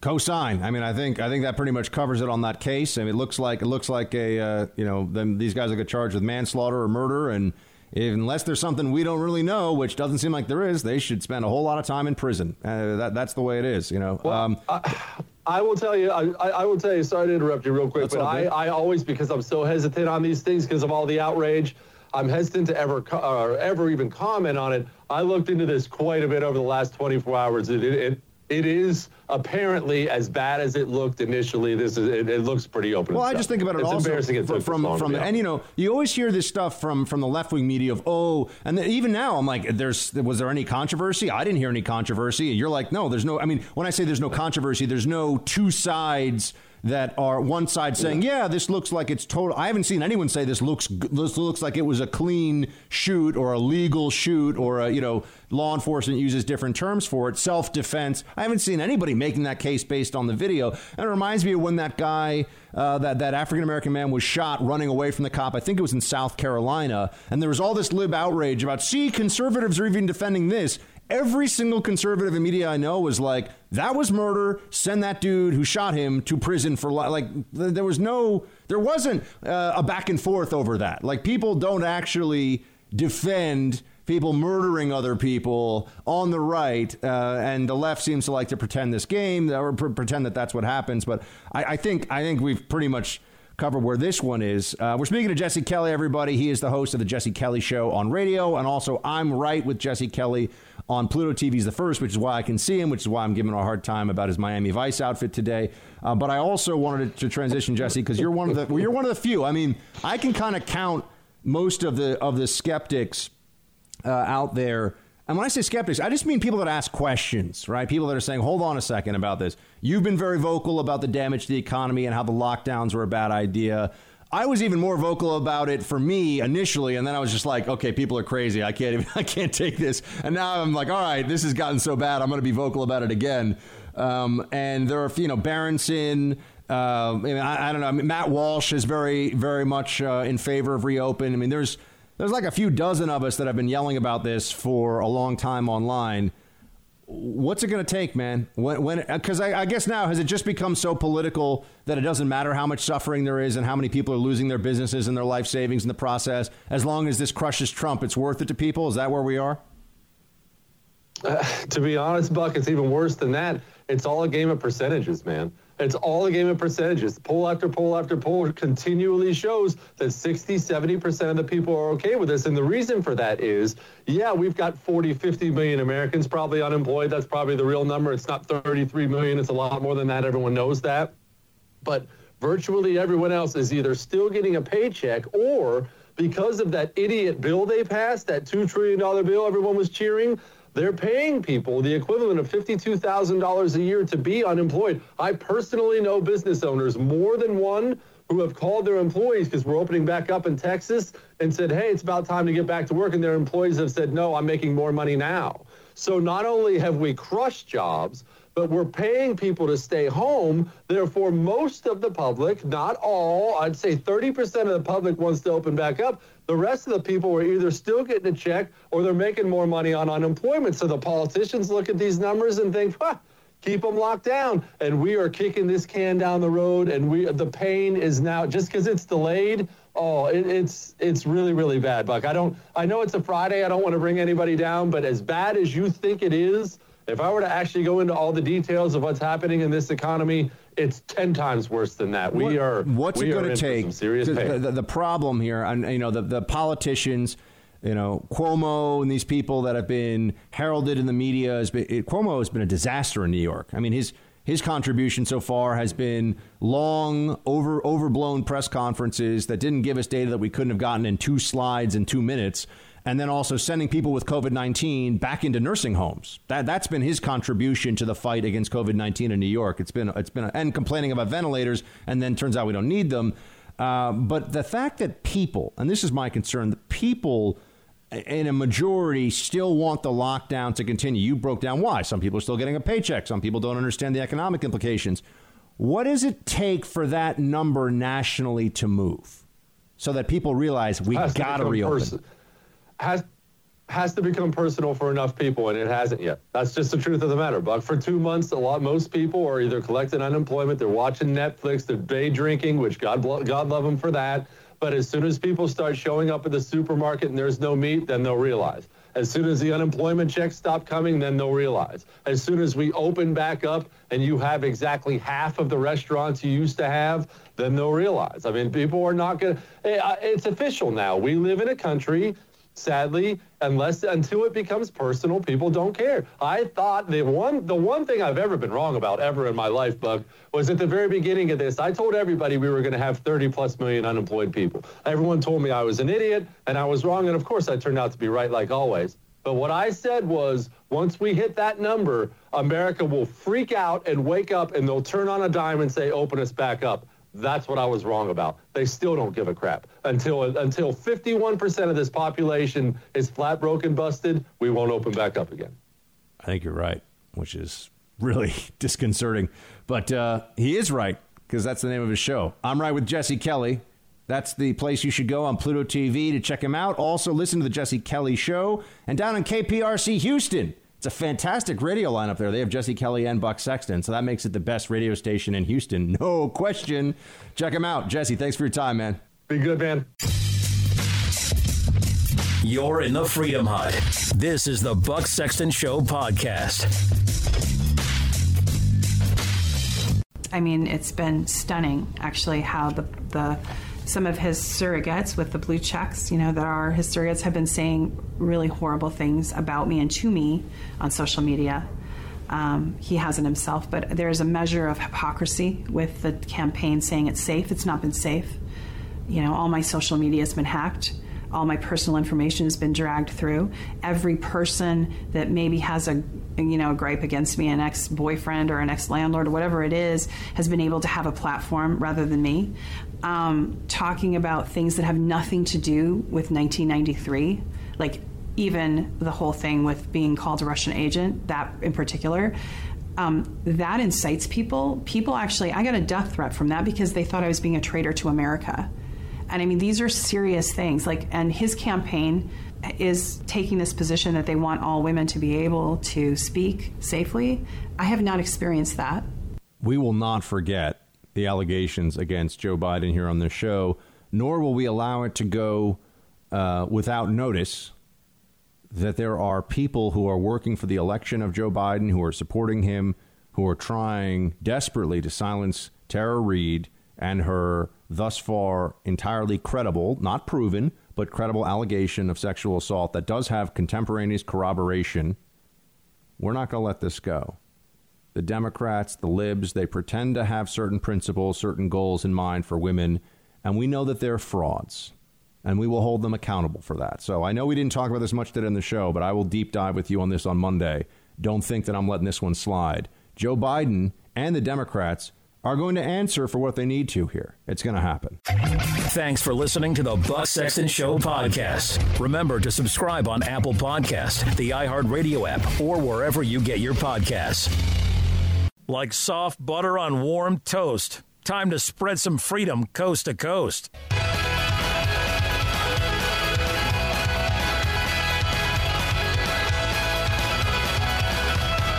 It's time for roll call. Roll call, everybody. You know what that means. We get to hear from all of you. Please make sure you check in on bucksexton.com and uh, you also are subscribed to our podcast. One really amazing thing is that uh, I've been told by our digital team that our podcast, people tend to listen to it the whole thing, which is really rare in the world of podcasts because we do a pretty we do a pretty long show and put the whole thing out. You know, if I just wanted to, producer Mark and I just wanted to juice up the numbers a bit, we could put out like a 30 or 40 minute podcast. Oh, people download that, and it seems like that's an easier listen, but we put out the whole show every day. And you wonderful folks who do me the constant honor of giving me some of your time, and producer Mark giving us some of your time, uh, you, you are listening to the whole show, and that really means a lot to us. So please continue to spread the word about the Buck Sexton Show podcast, and uh, we'll continue doing what we do here. Uh, remember, you can listen to it on Spotify. is really easy for those of you who are on Spotify. The iHeart app. You can also go to the uh, Apple Podcasts uh, or just the Apple Podcast app. Is a type in Buck Sexton, it should pop up. Very, very uh, straightforward. So please do listen, and and as importantly, tell people about the show. It really helps us out. All right, roll call. David, oh, and YouTube. I can't forget youtube.com slash Buck Sexton. If you want to see what we're doing on the on the Pluto TV channel, and we'll also post some exclusive content there. We're going to be doing more and more of that. You know, the problem I have now is I'm spending so many hours every day doing radio that I really, I really actually am running out of time to do anything else on any given day. So, because uh, I'm doing five hours of radio, which is a lot for anybody. Five hours of solo radio. I'm, I've never heard of anyone else doing that. I'm sure there are some people who have done it, but I don't know. That's not not common. Uh, David writes in, "Hey Buck, you're a few years younger than I am. But I remember when I was a kid, if somebody got chicken pox, our parents would have chicken pox parties so we could all get out of the way. Obviously, different different virus, but same premise. Um, David, I've heard of this, and yeah, I think people have done this with with. Uh, I mean, I think measles is more dangerous than chickenpox. I, I, don't really know though, so don't take my my word on that one. Uh, yeah, I've, I've, heard of this. Um, you know, chickenpox can actually come back later on in life as shingles too. And uh, interestingly enough, I, as a teenager, had I had I had chicken pox as a little kid, but I actually had shingles as a teenager, which is very rare, and they had no idea why. But yeah, I had full blown shingles when I was about 18. And to give you a sense of how brilliant doctors are, the first dermatologist, a specialist that I went to, thought that it was spider bites. It was not spider bites. I had to go back and because it, it spread and grew and was very painful. It was on the on the trunk of my body and and they still. I was like, why am I getting? I'm a healthy kid. I was 18. I was in great shape. I felt fine. Why am I getting shingles? You know, usually it happens to people with a weakened immune system when they're older and it's a recurrence of the uh, chickenpox uh, chickenpox virus that stays in your system. It lies dormant in your system and comes back later on. It can be very bad for particularly older people if you get. Uh, it tends to happen on the trunk or on the face, and if it gets near your eyes, you can actually go blind from it. I think so. You got to be very careful with uh, shingles. It's very painful too.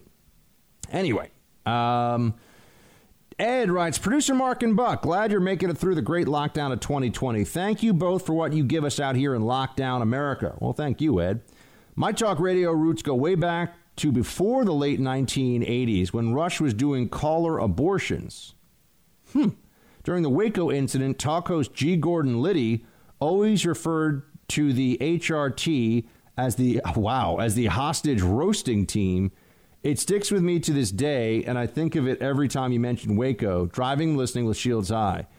Well, thank you, Ed. Yeah, I mean, I'm I'm telling you, everybody listening to this one, if you're looking for a show on Netflix, that Waco show is, and it was originally was it all, what was it on um, what channel was it? Paramount Network. What, what was it called? Paramount Network. It was Paramount Network. Really? I think it was. It's what like FX used is is what FX is now. Oh well, yeah, well, yeah. that's right. I think it was an FX series, and now it's you know, owned by Paramount. Um, but it was a, yeah, uh, it's a very good series, a very good show. I highly, highly recommend uh, you check it out. And Taylor Kitsch, who some of you would know from, he played Gambit in one of the uh, X Men movies briefly. So if you saw what was uh, it was the Wolverine movie, I think. Do you know what I'm talking about? Yeah, I know you're talking about, but I don't remember him in it. Yeah, I forget what. Yeah, he was in it. He was like, "My name is Remy LeBeau. I have a weird French accent, and I'm Gambit." You know, uh, and he's only in the movie for a couple of seconds. It is not. It's not a good appearance, really, because the Gambit character, they don't, I didn't think they did a good job with at all. But uh, he's also from Friday Night Lights, which was a show that I liked a lot, even though it had its problems.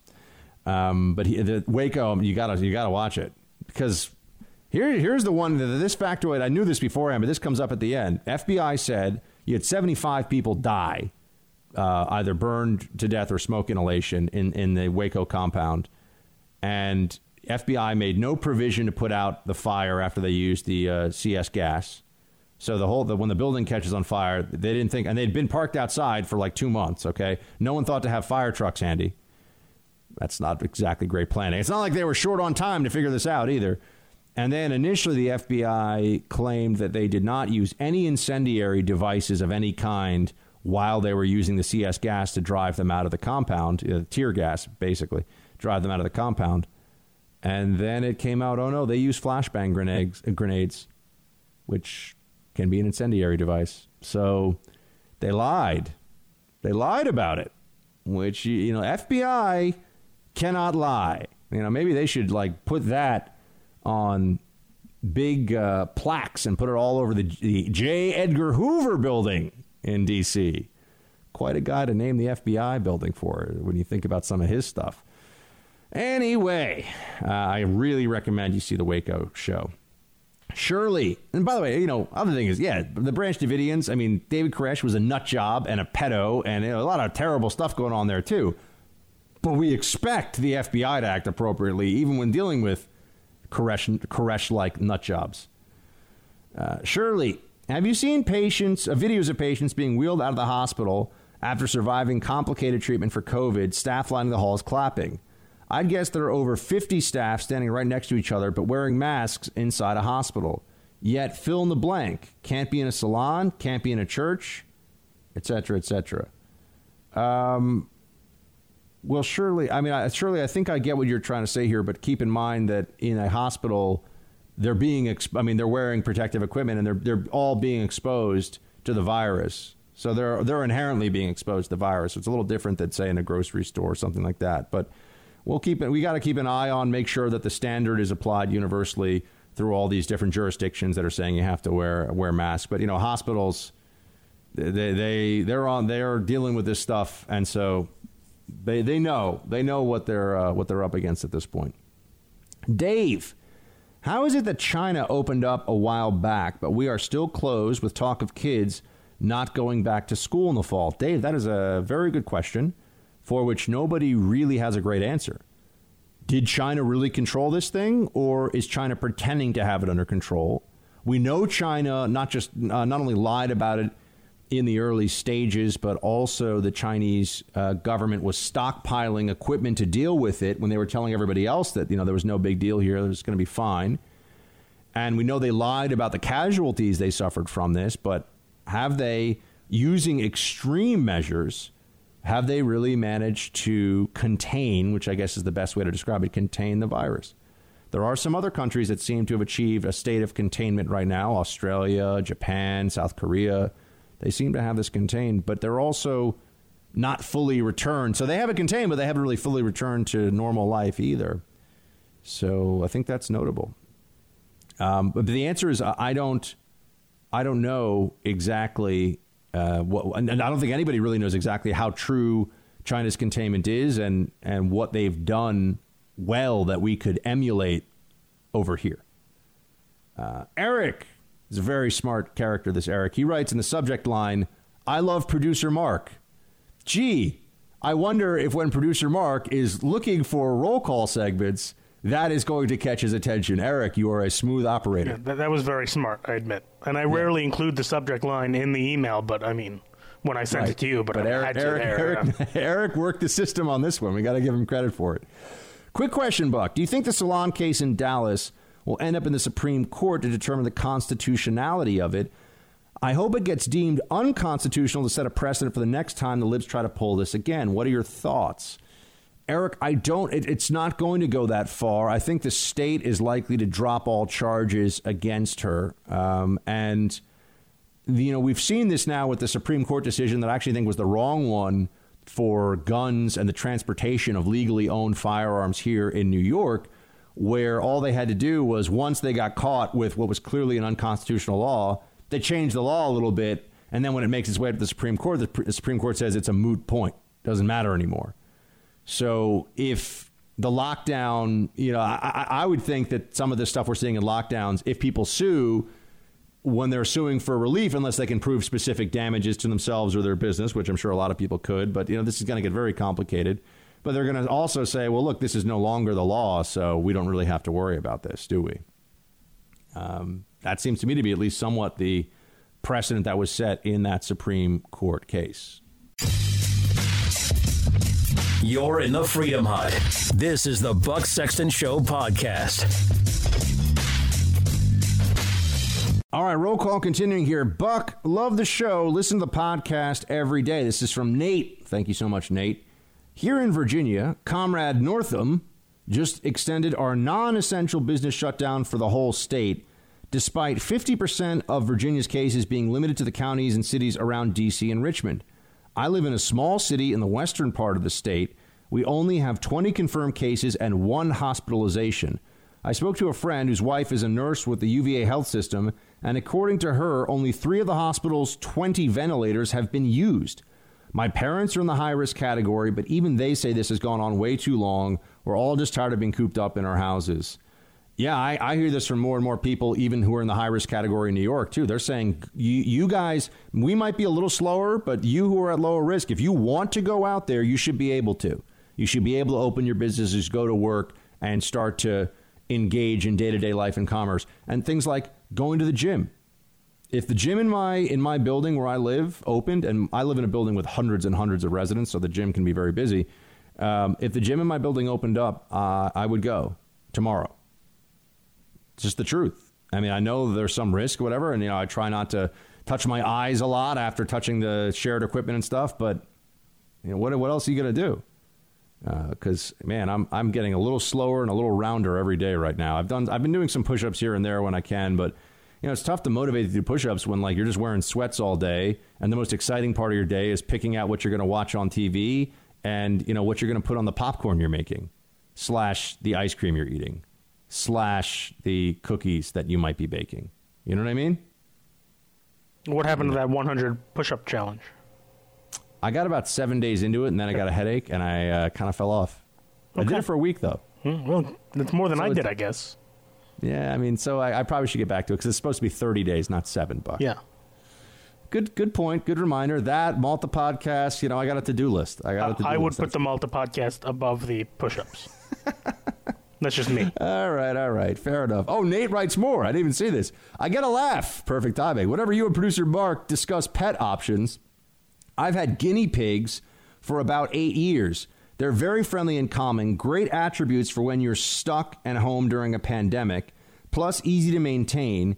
If you really want to be ambitious, you can get their South American cousin, the capybara, which is truly a an ROUS, a rodent of unusual size. Keep up the great work. Shields high. Um, Nate, can you legally get a capybara in America? I know they're like rats that are the size of dogs, literally the size of dogs. They're rodents that are me, huge. what? Yeah, they're the do, do no, a Google search. no, no, I don't. I don't want to. No, They're kind of cute though, No. because they don't have a scary looking rat face. Just get a dog. tail. Yeah, or or just get a you, you, so basically, you want me to get a subway rat? No, no, no, a thirty pound subway rat. I mean, I wouldn't be shocked if you saw one of those on the subway, would you? Especially, yeah, I feel like You don't know what they mutate. these days down Yeah, there. I. I've definitely seen some rats that I feel like were three or four pounds. Three or Which- four. which- I've seen ones that are at least c- close to ten.